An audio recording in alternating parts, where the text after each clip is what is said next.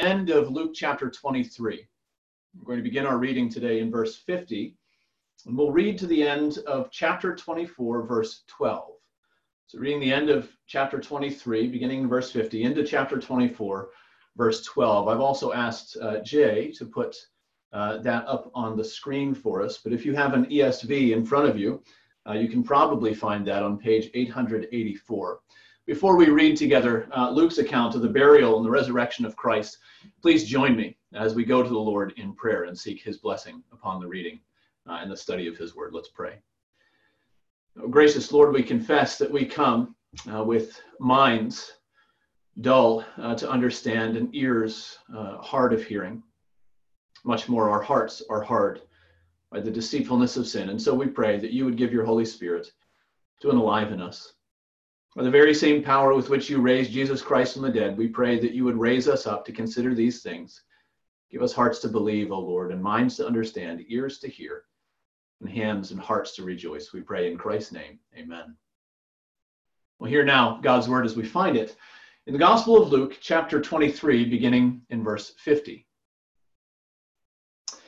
Now there was a man named Joseph from the Jewish town of Arimathea he was a member of the council, a good and righteous man who had not consented to their decision and action.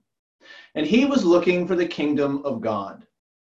This man went to Pilate and asked for the body of Jesus. Then he took it down and wrapped it in a linen shroud and laid him in a tomb cut in stone, where no one had ever yet been laid. It was a day of preparation, and the Sabbath was beginning. The women who had come with him from Galilee followed and saw the tomb and how the body was laid. Then they returned and prepared spices and ointments. On the Sabbath, they rested according to the commandment. But on the first day of the week, at early dawn, they went to the tomb, taking the spices they had prepared, and they found the stone rolled away from the tomb. But when they went in, they did not find the body of the Lord Jesus. While they were perplexed about this, behold, two men stood by them in dazzling apparel. And as they were frightened and bowed their faces to the ground, the men said to them, Why do you seek the living among the dead? He's not here, but has risen. Remember how he told you while he was still in Galilee that the Son of Man must be delivered into the hands of sinful men and be crucified, and on the third day rise. And they remembered his words. And returning from the tomb, they told all these things to the eleven and to all the rest. Now it was Mary Magdalene and Joanna and Mary, the mother of James, and the other women with them who told them these things, who told these things to the apostles. But these words seemed to them an idle tale, and they did not believe them. But Peter rose and ran to the tomb. Stooping and looking in, he saw the linen cloths by themselves, and he went home marveling at what had happened. Thus far, the reading of God's holy and inerrant word. May He add a blessing as we study it together today.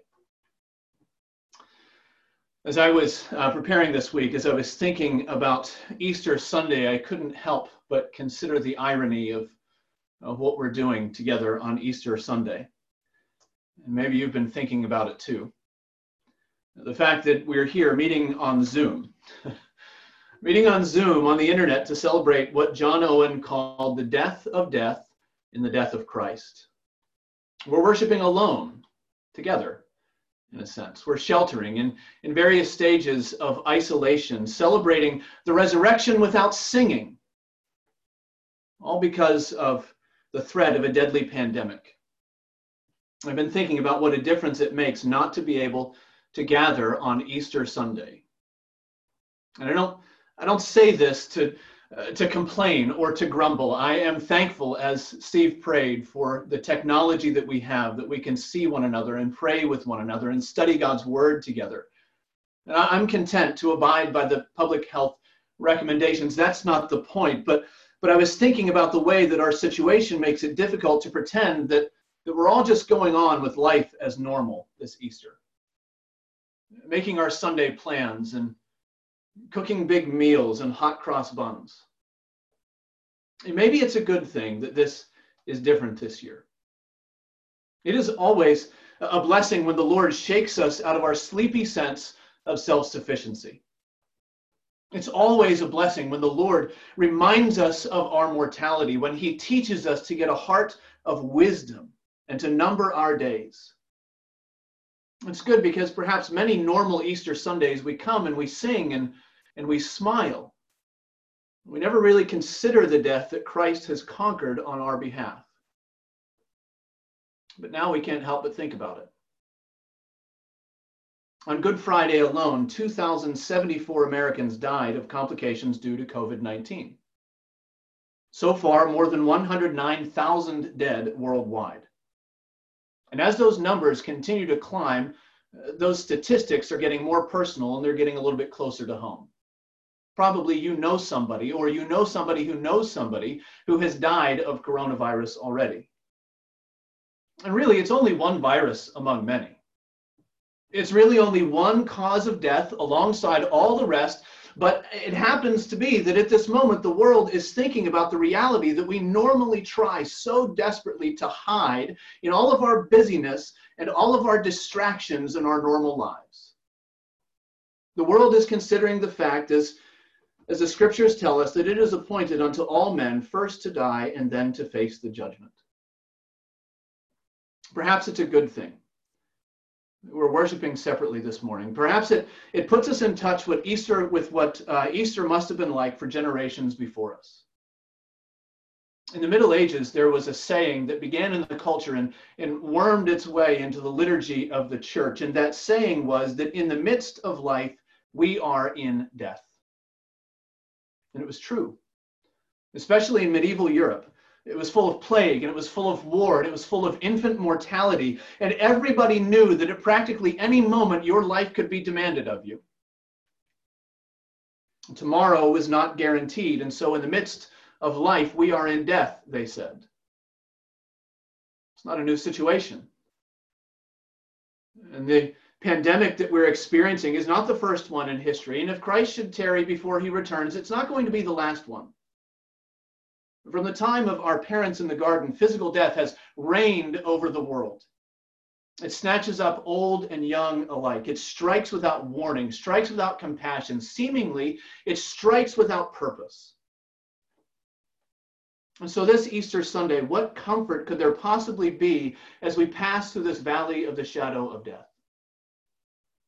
Where can we possibly go to find hope in the face of our undeniable mortality? Well, we go to the same place that the church has always gone. We turn again to the resurrection. We hear again the proclamation that because Christ has been raised, death has lost its teeth. It can still bite and it can still chew, but it can no longer devour. And in this life, death still separates us from this world. It separates our loved ones from us very often. But because Christ has been raised, Death no longer has the power to separate God's children from his eternal love. We go back to the resurrection and we, we ruminate on the resurrection. We rejoice in the resurrection, but really it all hinges on the historicity of that first Easter morning. It all depends on what Ralph Davis calls the having happenedness of the gospel. The fact that Jesus Christ was actually raised physically, bodily, that first Easter morning. And I don't know if you noticed, but in, in Luke's resurrection account, it seems that his first priority is to convince us that this happened. Just as he has from the very beginning, Luke's concern is that we should have a certainty about the things that we have been taught. He wants us to be sure that the hope of the gospel is alive in Jesus Christ. In fact, that's why we began in chapter 23 this morning and not just in chapter 24. Because in order for us to understand the significance of the empty tomb on Easter morning, we have to understand the fact that there was actually somebody in it the day before. Now, this is normally the part of our Easter celebrations that we skip over. We put a lot of emphasis on Good Friday and on Easter Sunday. On Friday, we focus on the cross. We rehearse the arrest and the trial. We, we trace the steps through the scripture of Jesus Christ on the way to Golgotha. We hear the sound and the words of Scripture of the pounding nails. We hear Jesus' words of, of hope and forgiveness to the thief who was next to him.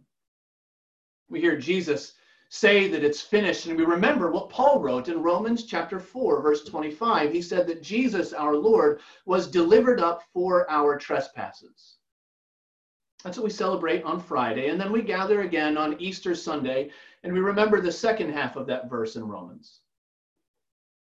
Paul says, Jesus, our Lord, was delivered up for our trespasses and raised for our justification. And rightly so, we emphasize those two aspects of Christ's work his death and his resurrection, Friday and Sunday, our atonement and our justification. And we, we give very little thought to what was happening on that Jewish Sabbath in between. Actually, from one standpoint, there wasn't a whole lot happening on that Jewish Sabbath. It's this silent Saturday in Scripture. The final verse of Luke 23 tells us all that we really need to know. On the Sabbath, they rested according to the commandment. That means for everybody who wasn't one of Jesus' followers, it was life as usual. It was a Sabbath like any other Sabbath. People got up and they went about their day. They maybe in Jerusalem where they were, they went to the temple for morning and evening prayer. They ate the food that they had prepared the day before and, and had some leftovers for dinner. They gathered in small groups and homes for worship and for prayer together. Life was very different for the apostles, though. The New Testament tells us that the apostles gathered together alone. They didn't go out, they sheltered in place. They, they stayed behind closed and locked doors for fear of the Jews. They stayed together alone as they mourned their leader as they lamented their crumbling messianic dreams. In fact, you can hear it on the lips of the men going up to Emmaus. It shows up in Luke chapter 24. Take a look at verse 21. The two men going up to Emmaus said, But we had hoped that he was the one to redeem Israel. We had hoped, they say. As in, we once hoped that way, but not anymore. That was what happened on that Saturday the hopes of Jesus' followers withered and died because the body of their teacher was resting in the grave. There was a small group of women resting as well. They were resting and they were waiting. They were preparing to go back. Waiting to go back and finish the job that Joseph and, and Nicodemus had very hastily done the night before. They wanted to go back and properly embalm the, the body of Jesus for that long, slow decay in the darkness. And while they waited and, and while they rested, while the hopes of the disciples fell to pieces, what about Jesus? Well, we know some things from Scripture. We know that, uh, that Jesus on the cross said that he committed his spirit into the hands of the Father. We know that he told uh, that thief next to him that this very day you will be with me in paradise. We know that spiritually, Jesus' soul was in paradise with the Father. But what about his body? What if you could somehow peer into the secrecy of that tomb? What do you think you might see on that silent Saturday? Maybe a, a miraculous glow. Maybe some, some gentle rustlings of movement as the body of Christ began to be resuscitated. Is that what you would see if you could, if you could be there and see it? No, you wouldn't see any of that. If you could be a spider on the wall of Jesus' tomb, you would have seen nothing but a body. A cold, stiff body wrapped in strips of linen, just like any other body in any other tomb in any other Jewish cemetery in that day. That's what you would have seen, because that's what was there. It was a real, dead body, like any other human corpse. It was breathless, motionless, lifeless. There's something almost biblically consistent about this idea that Jesus finished his work as well on the sixth day. And on the seventh, his body rested, while creation waited for resurrection. But specifically, I think, so that we would understand the reality of Jesus' death, Luke records the devotion of some of the followers who were there and who attended to that body. We read first in Luke of Joseph of Arimathea. He's a man that we meet only at the burial of Jesus. He doesn't show up anywhere else in the Gospels, nowhere else in Acts. He's not some footnote in one of Paul's letters.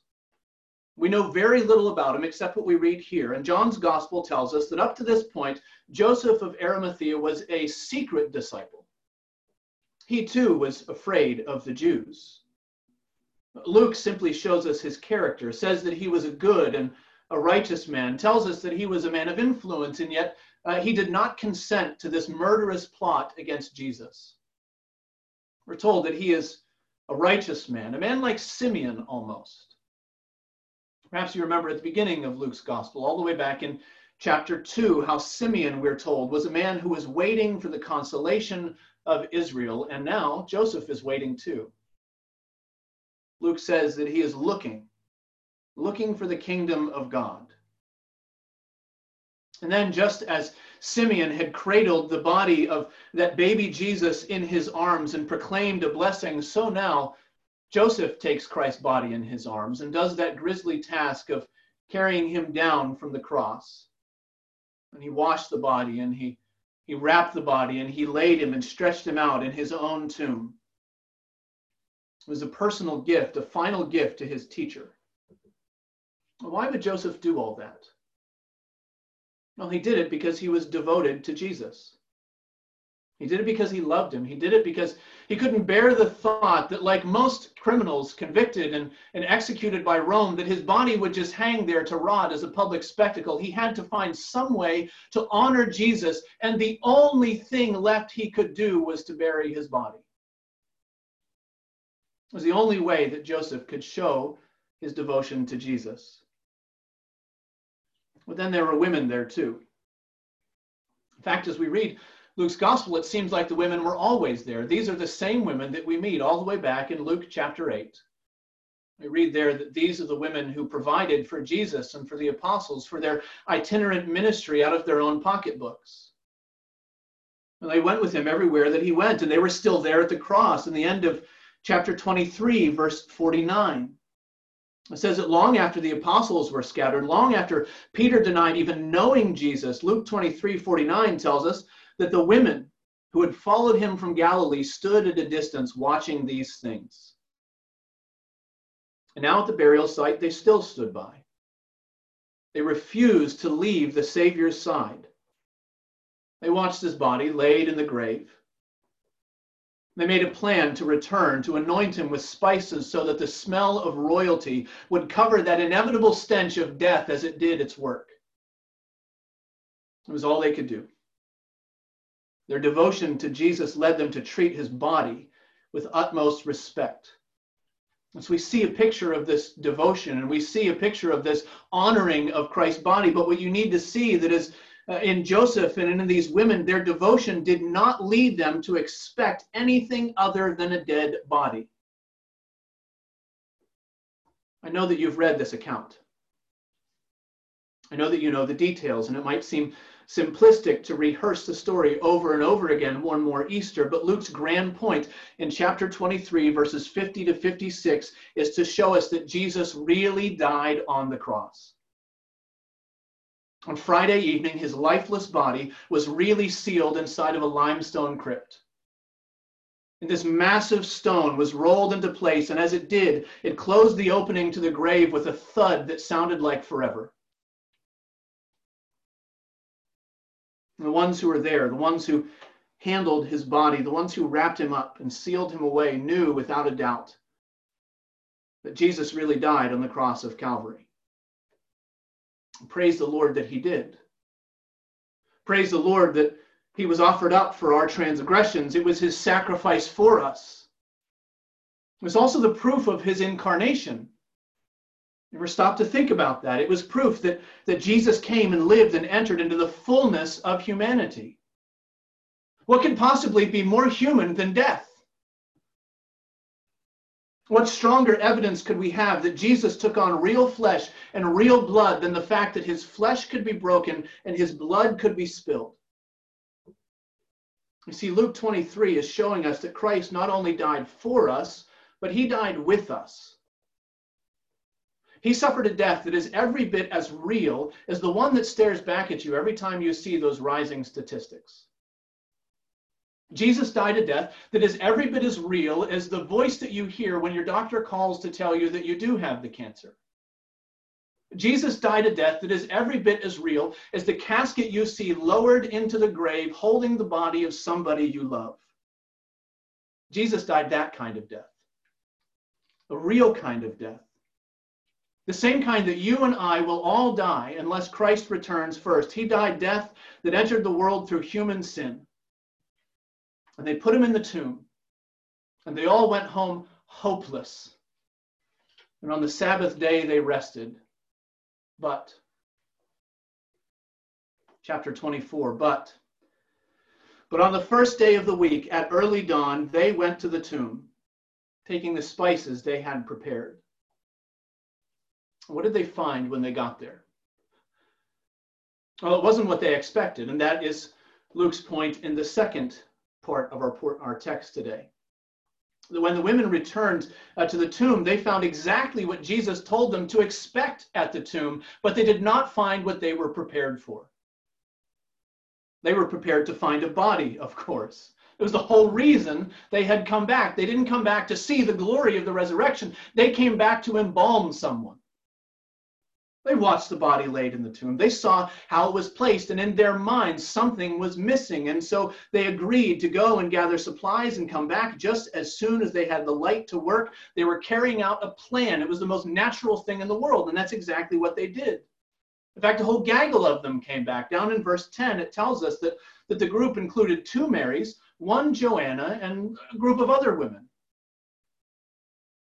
Now, this is important it's important because you know that from time to time, skeptics of the resurrection like to portray these women as flighty or fearful or maybe even hallucinogenic.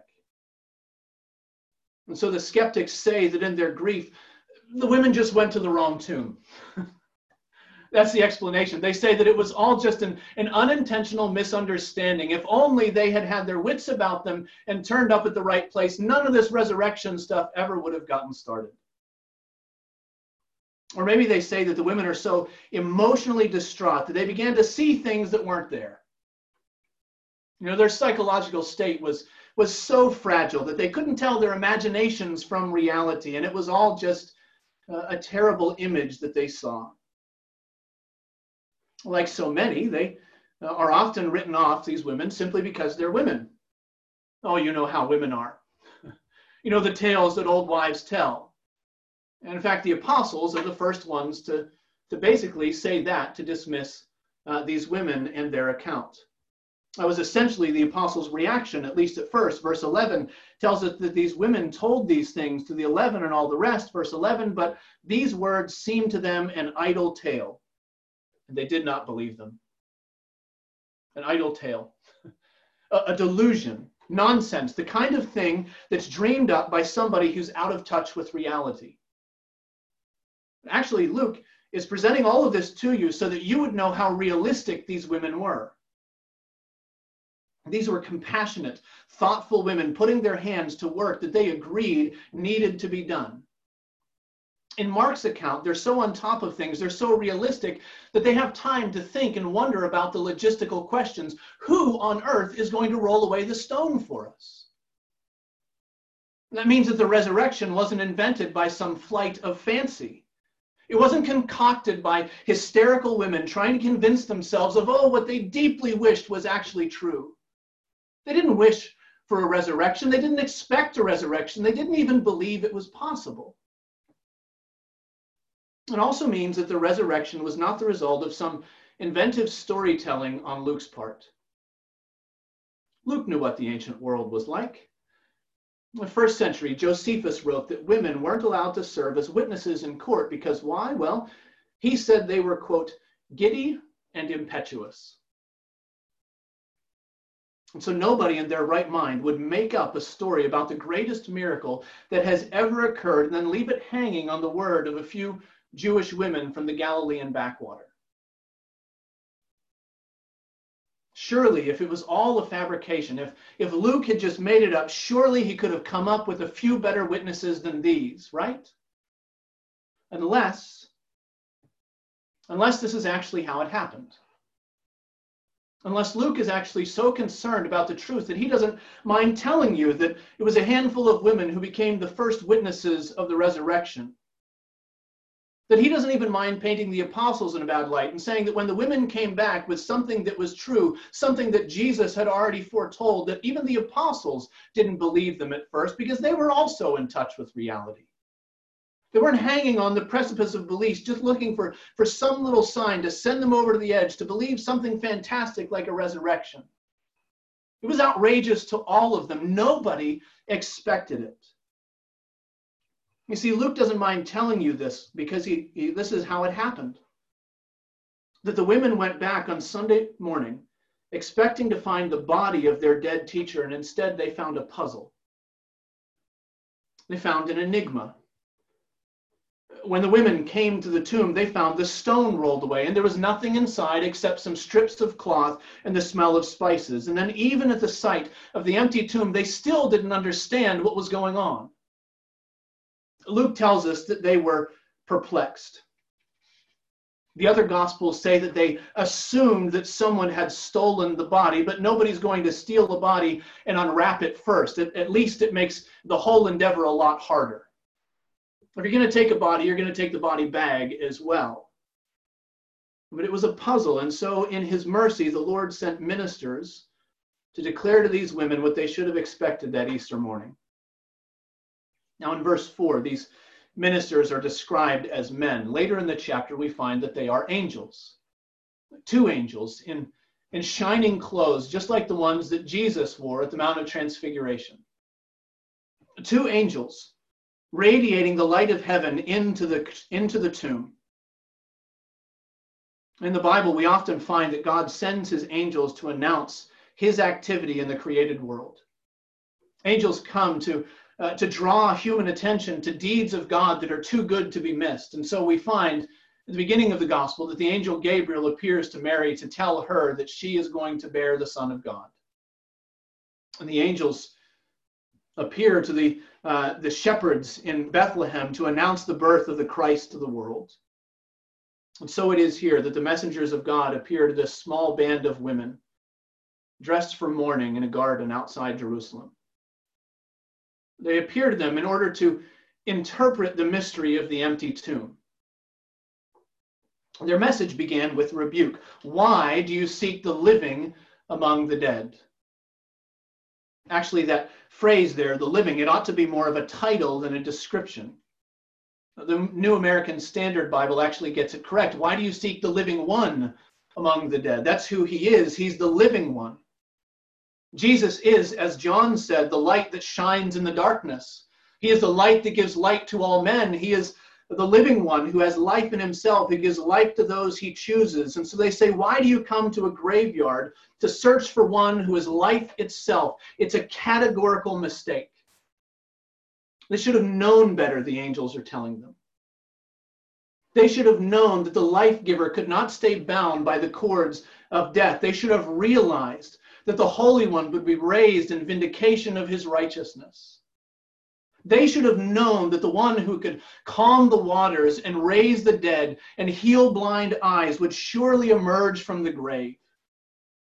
That he would come forth victorious over sin and over all the implications of death and judgment. They should have known that he wouldn't be there.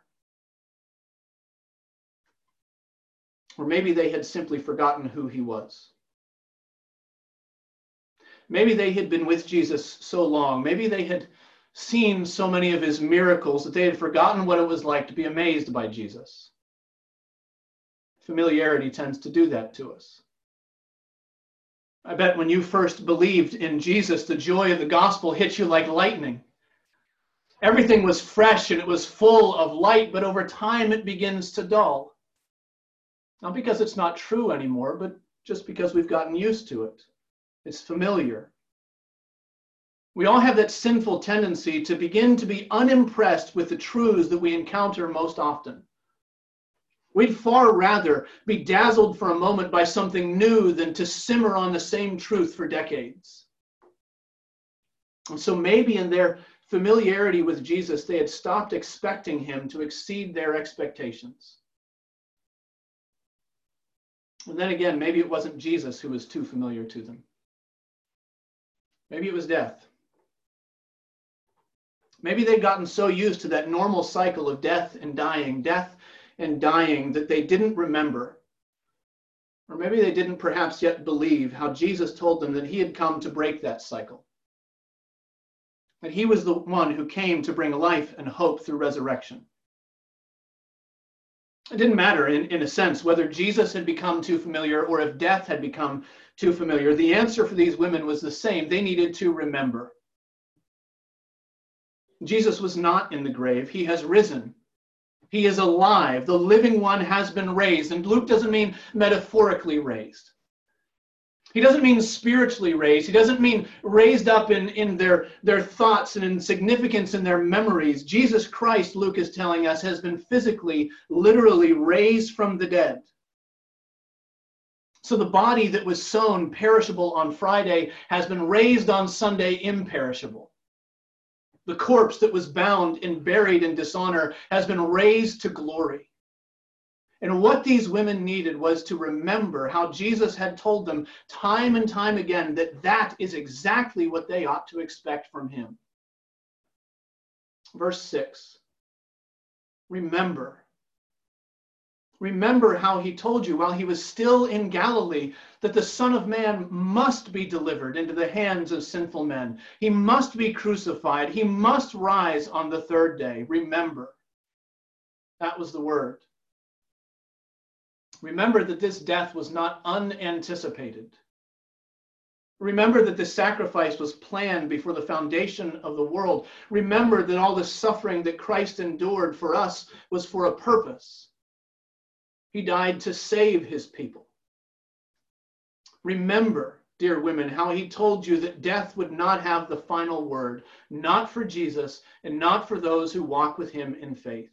Remember, dear sisters, how he told you that in the midst of death, you should expect to find life. He is not here, but he has been raised. And then you see the glory of verse 8. It's so simple. And they remembered his words. Folks, this scattered Easter Sunday, maybe this is what we need. It could be that in our familiarity with Jesus, the joy of Easter has become passe for us. It could be that the reality of death has so crowded our vision that it's hard to see through that to, to understand the joy of the resurrection. And if that is you, dear friend, remember. Remember that Jesus died a real death, just as he said he would.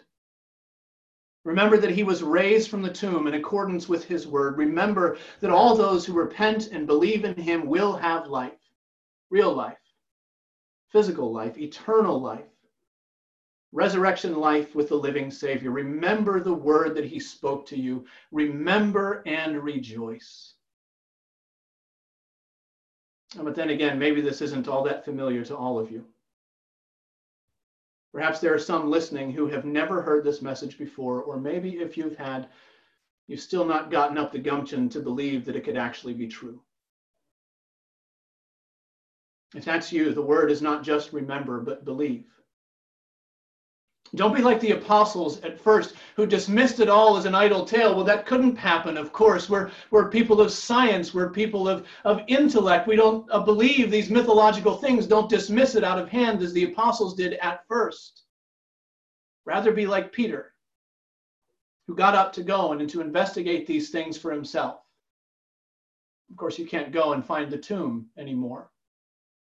You can't see that it's open, and even if you would, who would believe in that sort of thing? But you can still search the scriptures.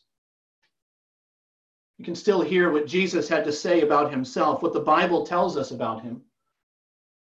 The Bible teaches us that Jesus Christ is a real Savior, that he lived a perfect life and he died a sacrificial death, and that he was raised again to give life to his people. And that life is a free gift to anyone who will take it, but it's a gift that can only be received by believing that it's true. This is what the Apostle Paul wrote by way of reminder to the church in Corinth. He said, I would remind you, brothers, of the gospel I preached to you, which you received, in which you stand, and by which you are being saved if you hold fast to the word I preached to you, unless you believed in vain. For I delivered to you as of first importance what I also received that Christ died for our sins in accordance with the scriptures, that he was buried, that he was raised on the third day in accordance with the scriptures. Dear friends, if you believe this, if you hold fast to this, you can have the promise of Easter for eternity. You can have life even in the midst of death because the hope of the gospel is alive in Jesus Christ. Would you join me in prayer?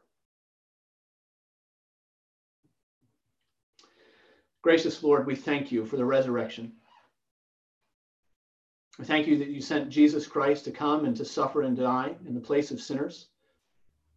We pray that you would help us, even scattered as we are today in different homes, among our families, or maybe by ourselves. Help us to believe that truth. Give us your spirit to give us life in him. Teach us what it is to follow you and to love you and to worship you.